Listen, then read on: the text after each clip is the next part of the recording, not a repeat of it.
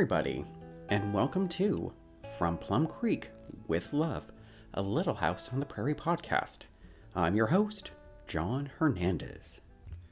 As you might be noticing, these podcast episodes for Season 4, their running time has definitely been fluctuating. I always try to aim for at least 45 minutes, sometimes going over just a little bit, based on, of course, if it's a long-run episode or not. Or sometimes there's just a little bit of extra details that happen in the recap. And sometimes, well, the recap just happens rather quickly, and then when it comes to trivia, there's none. It's not that I'm lazy, it's just maybe sometimes I'm not inspired by anything that happened in that episode.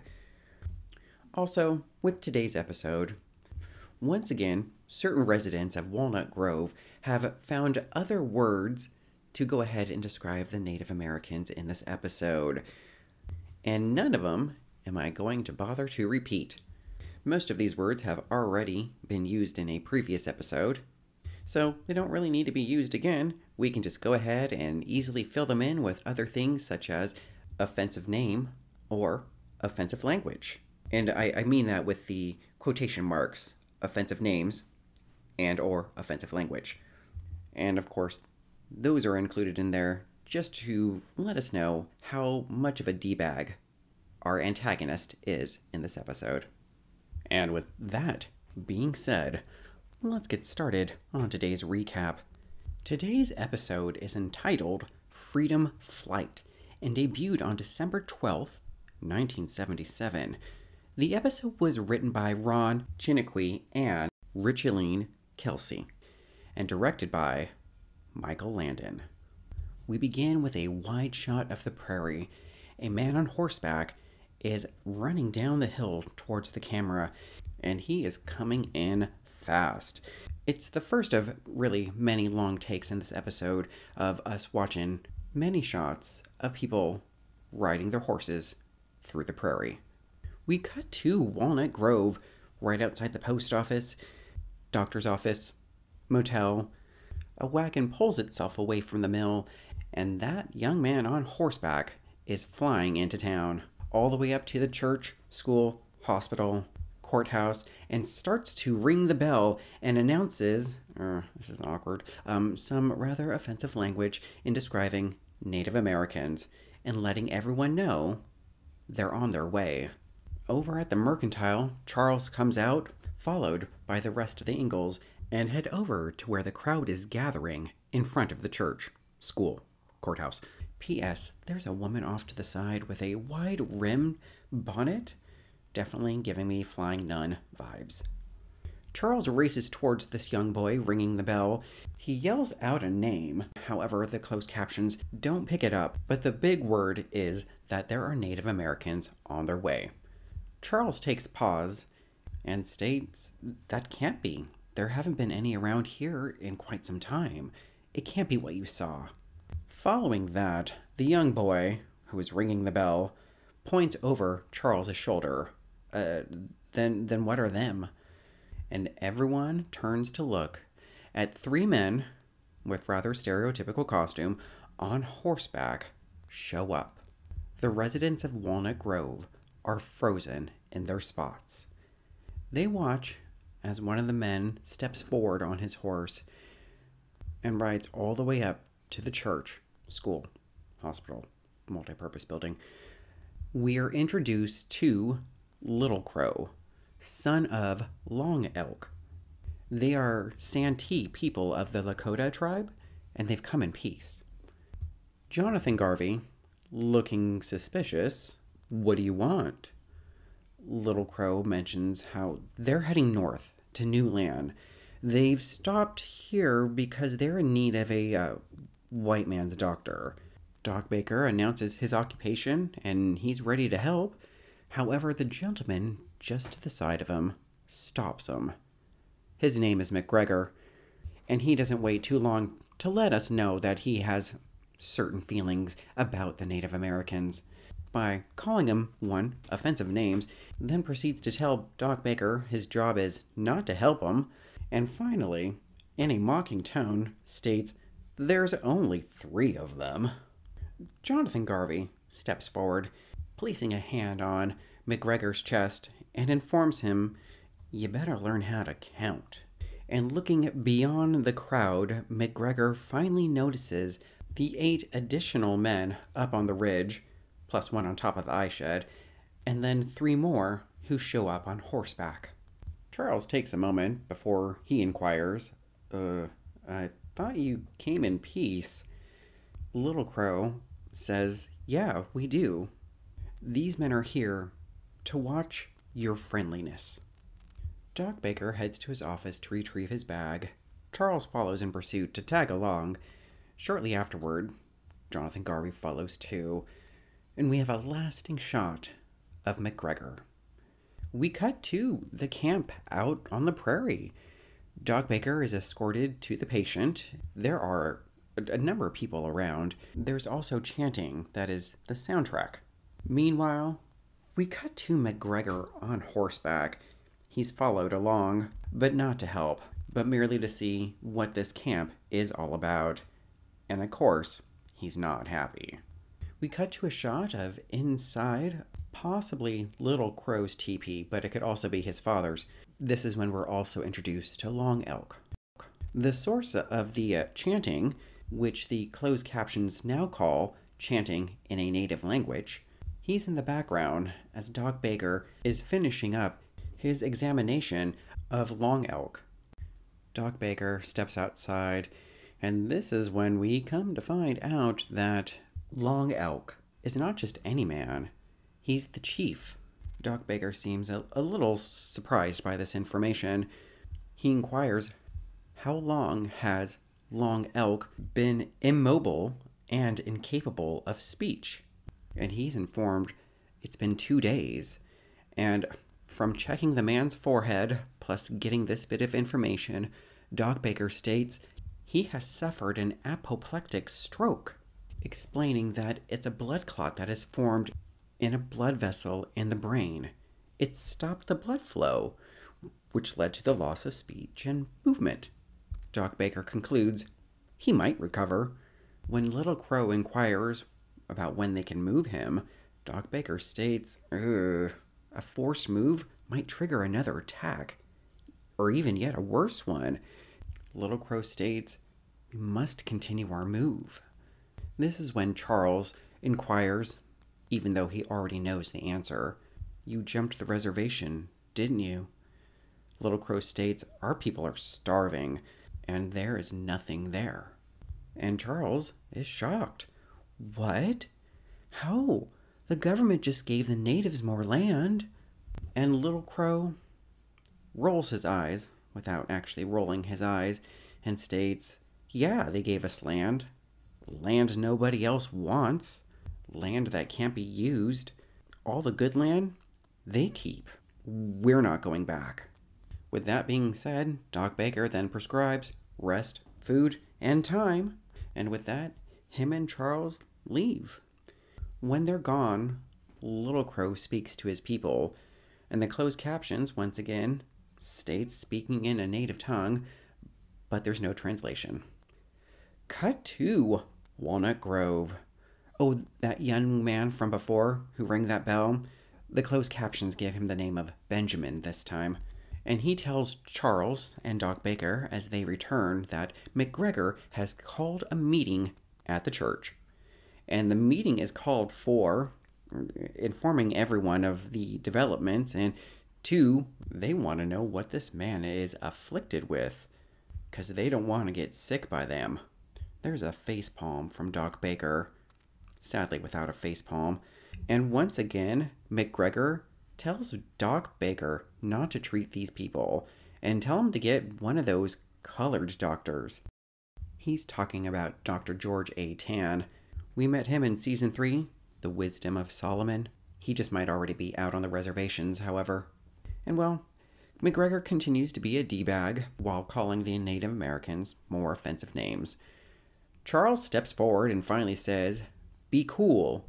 They've come in peace and they're asking for help. McGregor bounces back. you weren't here when the settlers were massacred. And although he wasn't there, there was a near possibility it could have happened to the Ingalls while they were squatting out on the prairies of Kansas. Check back to the pilot episode. Charles fires back and states, yeah, I wasn't here, but there have been massacres on both sides. And well, at this time, McGregor whips everyone into a frenzy, and they decide to storm the establishment. Just kidding. They decide to storm out to the Native American campout. And there are 10 men on horseback heading out. And it's another one of those really long takes riding in the prairie. McGregor reminds everyone that who they are about to deal with aren't human, so do whatever.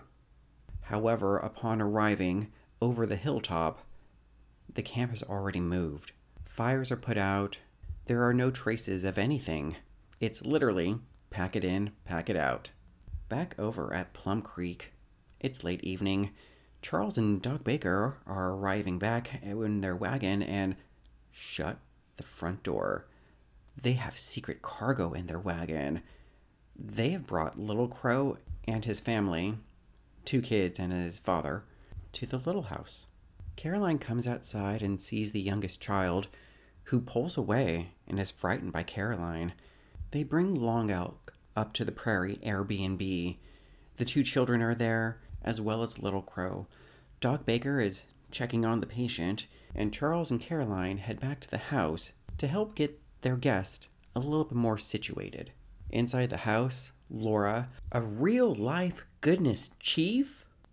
Apparently, she's forgotten about the Osage chief, Sol DeShint, and that bear amulet that was gifted to her, which she had brought out to show Flying Eagle back in Season 3.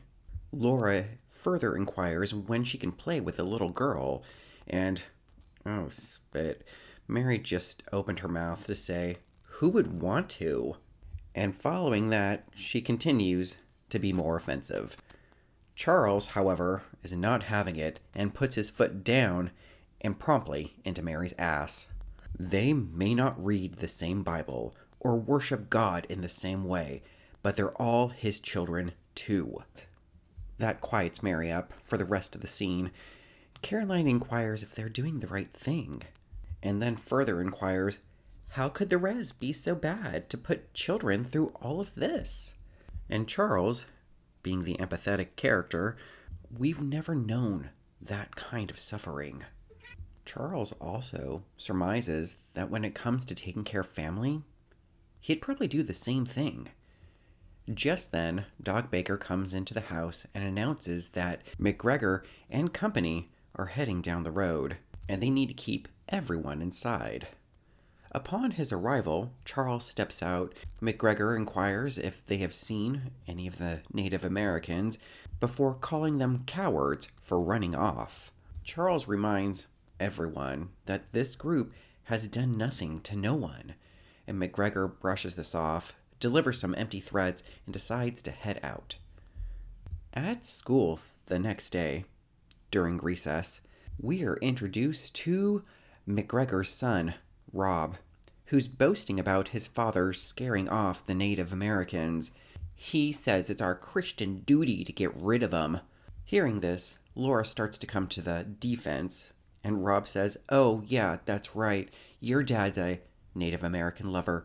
And Mary, trying to defuse the situation, gets a hold of Laura, and they move away.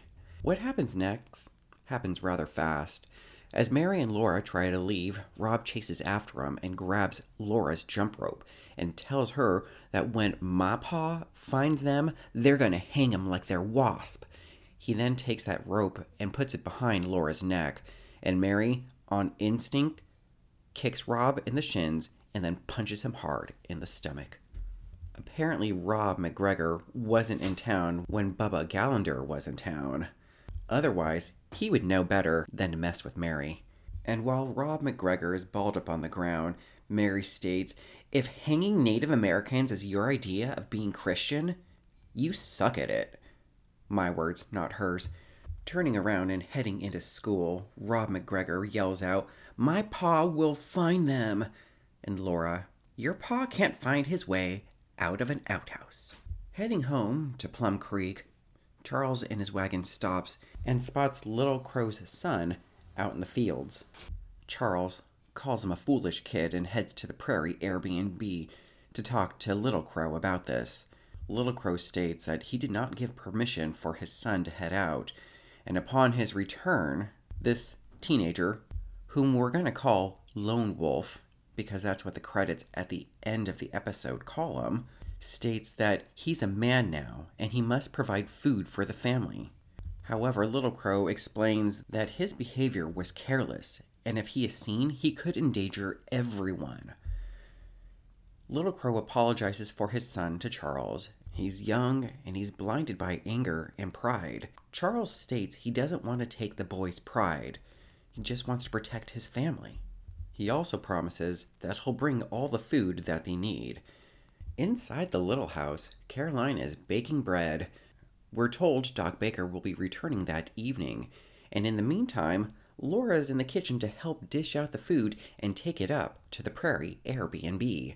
And it seems as though things are heading in the right direction. The chief can now speak and inquires, where are his people? Which Charles says he doesn't know, but I'm kind of confused why Little Crow doesn't know the answer to this question. Laura tries to share the bread and a cookie and conversation with the kids, but is greeted with nothing but silence. Laura, you don't have to be afraid of me. And that's when Lone Wolf informs Laura that the younger child is afraid of the people who killed her mom. The room just got really quiet.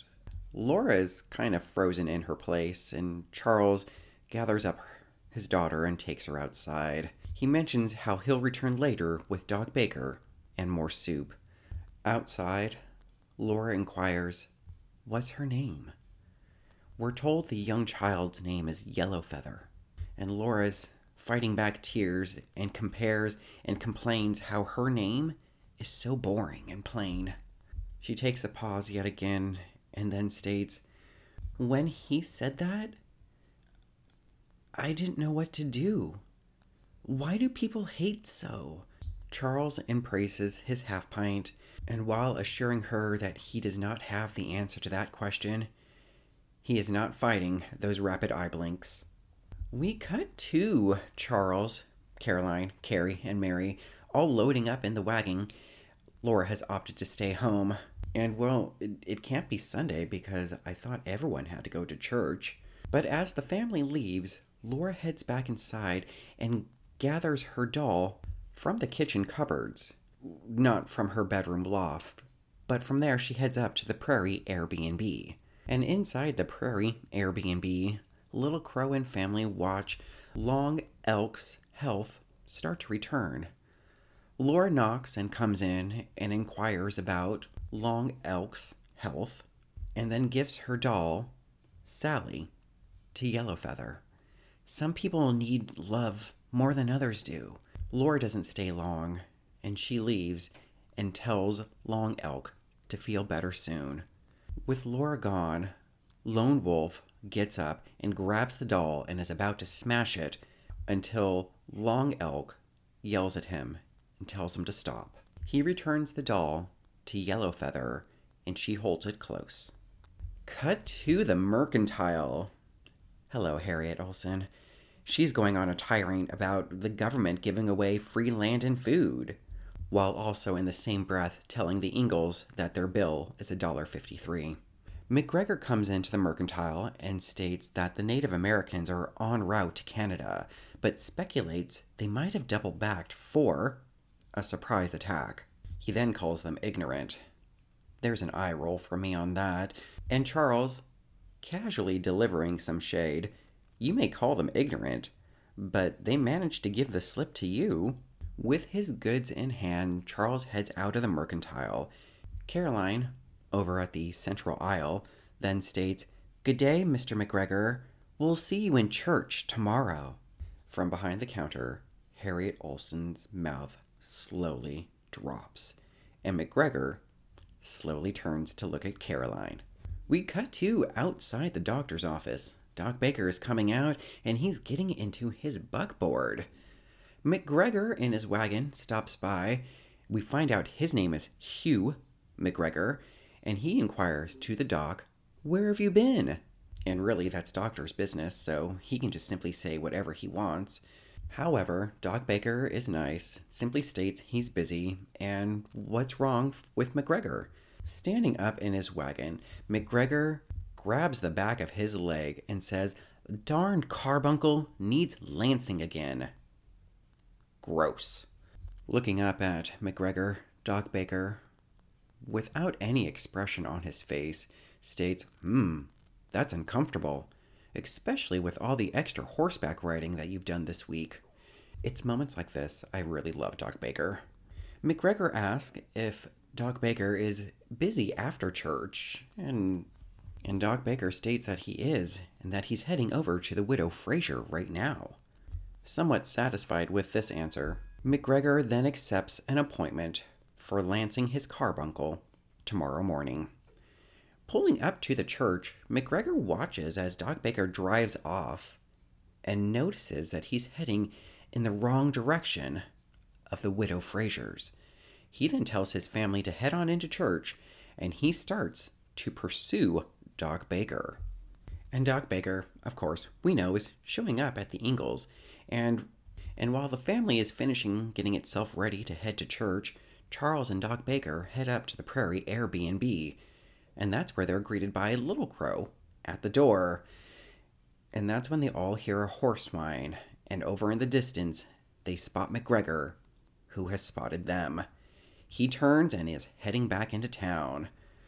Charles then announces to his family to stay inside. He does the same for Little Crow and his family, and announces that he's going to put the canvas on his wagon, because they have got to move Long Elk north.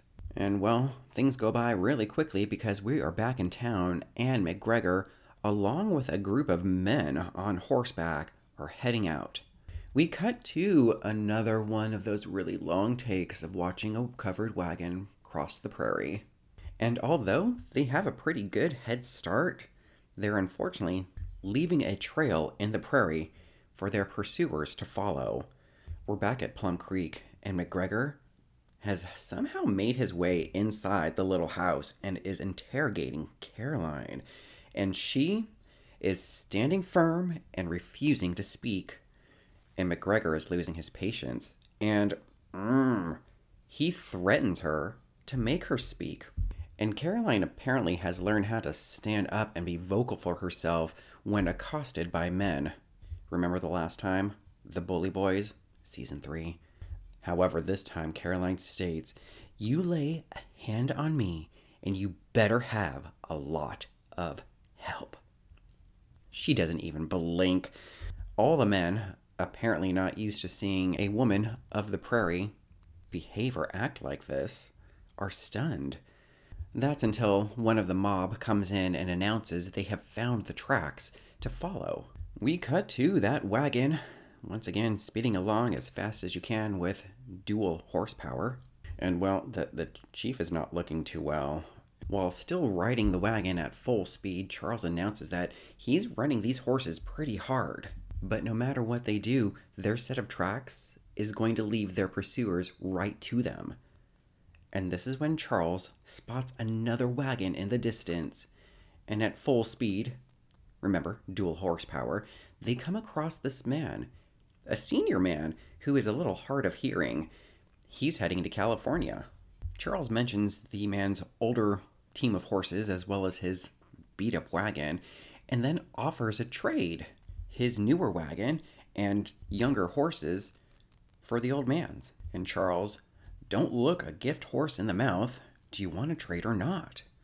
The old man, "Yes, and hallelujah." We cut back to McGregor and his men, and they spot the tracks. Well, they spot the second set of tracks, and one man mentions, "Ooh, the wider tire tracks. Those belong to the Ingalls, and they're heading west to California." And with that, they all turn west and also head to California, as Charles heads north. Once again, we get long takes of this wagon traveling across the prairie. But they finally locate the camp, and Charles, with the best intention, states that they all have to pack up and leave. Doc Baker mentions, well, another hour of travel and the chief will surely die. Charles throws it out there, well, if they stay here, all of them will die. And Little Crow makes the decision to keep the chief, aka his dad, at the camp. He then turns to the crowd and starts to speak, again in his native language, to everyone. And they all start to arm themselves.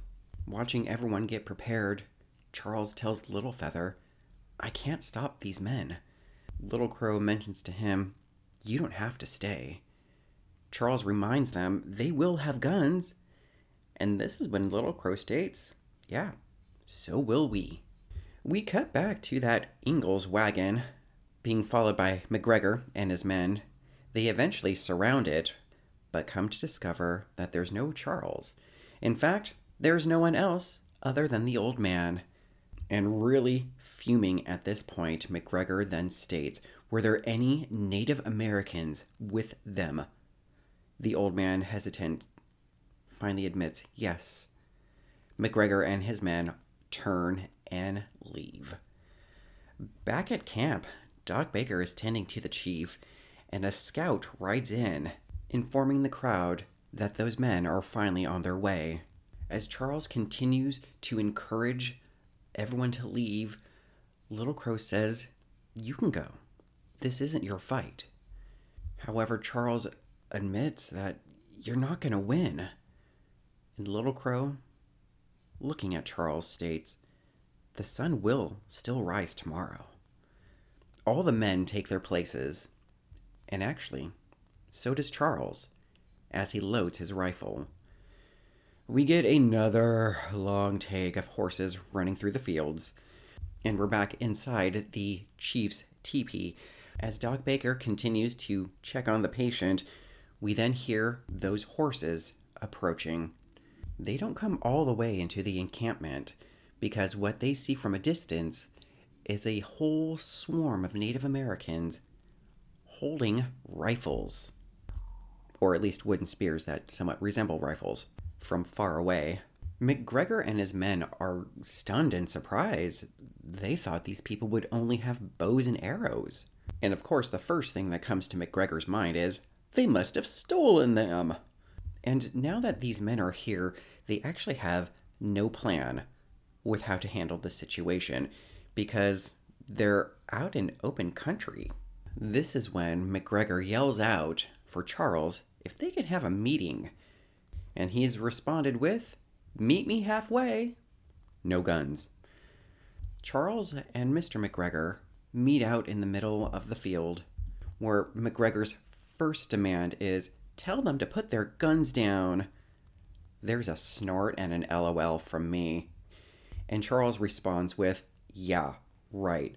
Like they're going to listen to a white man to tell them what to do. Charles continues that whatever McGregor has to promise, he doesn't believe. All these people want to do is to go in peace. McGregor, well, why do they have all their guns? Charles doesn't even pause. To keep from getting killed by people like you. McGregor is still adamant. Tell them to throw their guns down, Charles. Or what? Are you gonna charge them down? You guys wouldn't make it halfway. A little stunned, McGregor then inquires, you would shoot your own people? And Charles, on top of it, you're not my people. And while McGregor calls himself a white man, according to Charles, they're nothing but cowards. You guys won't even come down this hill. And pointing back to the encampment, Charles states, those people, they're not afraid to die. And it's because people like you have done so much to them throughout the years. Dying doesn't mean anything to them anymore. McGregor, in a cowardly huff, mentions the army post east of Sleepy Eye and mentions, we'll see how brave they are staring down the barrel of a Gatling gun. He then turns and leaves, as do the rest of the men. Heading back towards Little Crow, Charles states, at most, they have 3 or 4 hours to start moving. Little Crow, however, states, "We're staying. If today be forever, so it must be." And holy spit! Long Elk is on his feet outside the tent and speaking. There's an exchange between father and son as the chief turns around and starts walking away. He passes a number of people in the encampment before finally stopping and getting down on his knees to chant. Little Crow translates and says this is his death chant, and that he's ready to leave this world. We cut to McGregor and company returning, already, with men from that army post and that Gatling gun. And just as this group of men are making it to that Native American camp, they discover the tribe has moved on. Charles and Doc Baker are there, tending a fire. They're there as decoys, and they informed everyone that Little Crow and his people went to the mountains on the prairie. McGregor turns around and yells out, "Let's get them, Sergeant!" And the sergeant says, "I'm the boss. Plus, we're only a handful of men. And we can't fight a group that already has coverage or against people who are heavily armed." He then tells McGregor, "You want to fight them? You go right ahead. But I got a kidney pie waiting for me at home." McGregor, upset he didn't get his way, also leaves. We then see Charles and Doc Baker standing by the fire as the chief's chant plays over. I would like to begin our post-recap portion of our podcast here with a little bit of real-world updates. Back in Season 3, with the offensively titled name Injun Kid episode, which I released shortly after the Academy Awards, which brought up the trivia about Sacheen Littlefeather's own Academy Award experience. Again, if you need a recap about that, you can either listen to that episode or simply Google it. And if you Google it, you'll find out that update. Almost 50 years later, after Sacheen Littlefeather took to the stage at the 1973 Academy Awards and had a less than pleasant experience, and that's just sugarcoating it, the Academy of Motion Picture Arts and Sciences has finally issued an apology back in mid-August. And not only that, the Academy is also hosting a special night of conversation and celebration with Sacheen Littlefeather. And of course, tickets are sold out. Well, let's get to reviewing and rating this episode. So here is our second episode of Little House on the Prairie to feature Native American characters as the main storyline. And for the second time, it seems as though the main reason that the story moves forward is this reservation jumping. And jumping for the same reason, to feed their family. Spotted Eagle / Joseph Stokes, his father, White Buffalo, he left, and because of that led to his death and brought our story into Walnut Grove. And here, Little Crow, speaking on behalf of his father, Long Elk, that they've also left because of this lack of provisions. So I'm hoping with what is most likely going to be a third episode with Native American characters that we can kind of move beyond this reservation jumping as the only reason we have interaction between characters. But on some level, I also have to point out that apoplectic stroke also brought everyone together. What I did appreciate about this as well was the Native Americans in this episode were further identified as the Santin Sioux people. On the IMDb page for this particular episode, the trivia portion does mention that the language that is being spoken is Santin. And according to native-languages.org, they mention there are still about 10,000 people able to speak this language. However, it is endangered. So now I would just really like to know, 1, how accurate is the language portrayed in this episode? And 2, I want to know what's being said. Did the writers just decide for this episode that when it came to these moments that the actors could just make up whatever dialogue they wanted? Or was there actual dialogue written in English that was translated? I want to know. I was also rather impressed with how quickly the town split into two. Charles and family, and Doc Baker on one side, and pretty much everyone else on the other side. Although McGregor points out it's because of the aftermath of the 1862 Dakota Wars, for essentially wanting to annihilate any found Native American off the reservation. And of course, we see how that seeps down into the youths, because Laura, Mary, and Rob McGregor all have that confrontation during recess in front of school. The trickle effect. And this is not the first time we see this kind of mentality spread from adult down to offspring. I mean, he seems to be demonstrating that same sort of mentality and unable to let go issues that Mr. Ford had in regards to rebel sympathizers back in the Aftermath episode earlier this season. And in that particular case, Miss Beadle calls him out on that. And she also identifies how it has affected his son, Robert Ford. But here, McGregor seems to just continue to go unchecked by anyone, raises everyone up into a frenzy, and decides that they are ready to deliver whatever action they desire. I mean, I know Harriet Olson is our resident bee, but these other characters that come in for these episodes and kind of just take all these prejudices to the next level? Is Walnut Grove really that ideal? And speaking of ideal, let's get to this week's Little House moment. And it's a slightly awkward one for Laura when Lone Wolf tells her that Yellowfeather is frightened of the people who killed her mom. Laura, after of course being escorted outside by Charles, it's finally sinking into Laura. People will look at her and already have prejudices against her.